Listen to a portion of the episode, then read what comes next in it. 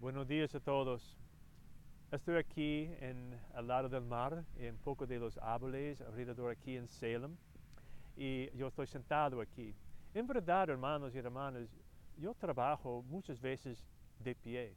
Cuando yo estoy en la misa, cuando yo estoy sirviendo o visitando a alguien en el hospital o uh, una casa de moribundos o, o casas de ancianos, muchas veces estoy de pie. Entonces, bueno para mí uh, oír, oír, la llamada de Jesús a venir afuera para descansarme un poco.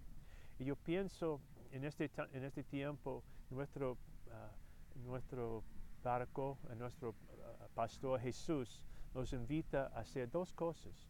Recuerda hacer su trabajo, como, como estamos llamados como discípulos, pero también tomar tiempo para descansarnos.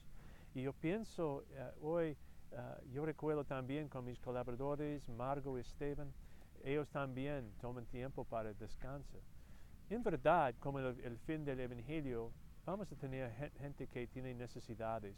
Todo el tiempo hay gente en, uh, que necesita los sacramentos o el mensaje de Jesucristo o uh, necesita a alguien para ofrecer un consejero por ellos.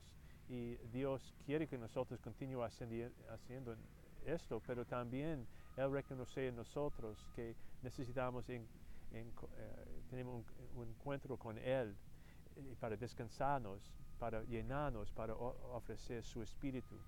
Y podemos ver en la naturaleza, esas cosas Dios entendió para dar a nosotros, para disfrutar. Entonces espero que ustedes también puedan disfrutar esas cosas y quizás también se llena de su espíritu, recuperar un poco de energía y regresar a la iglesia para cooperar y colaborar. Entonces, durante el resto, durante de, el resto de nuestro tiempo juntos, puede recordar esto, puede trabajar y descansar en Dios. Amén. Que Dios les bendiga.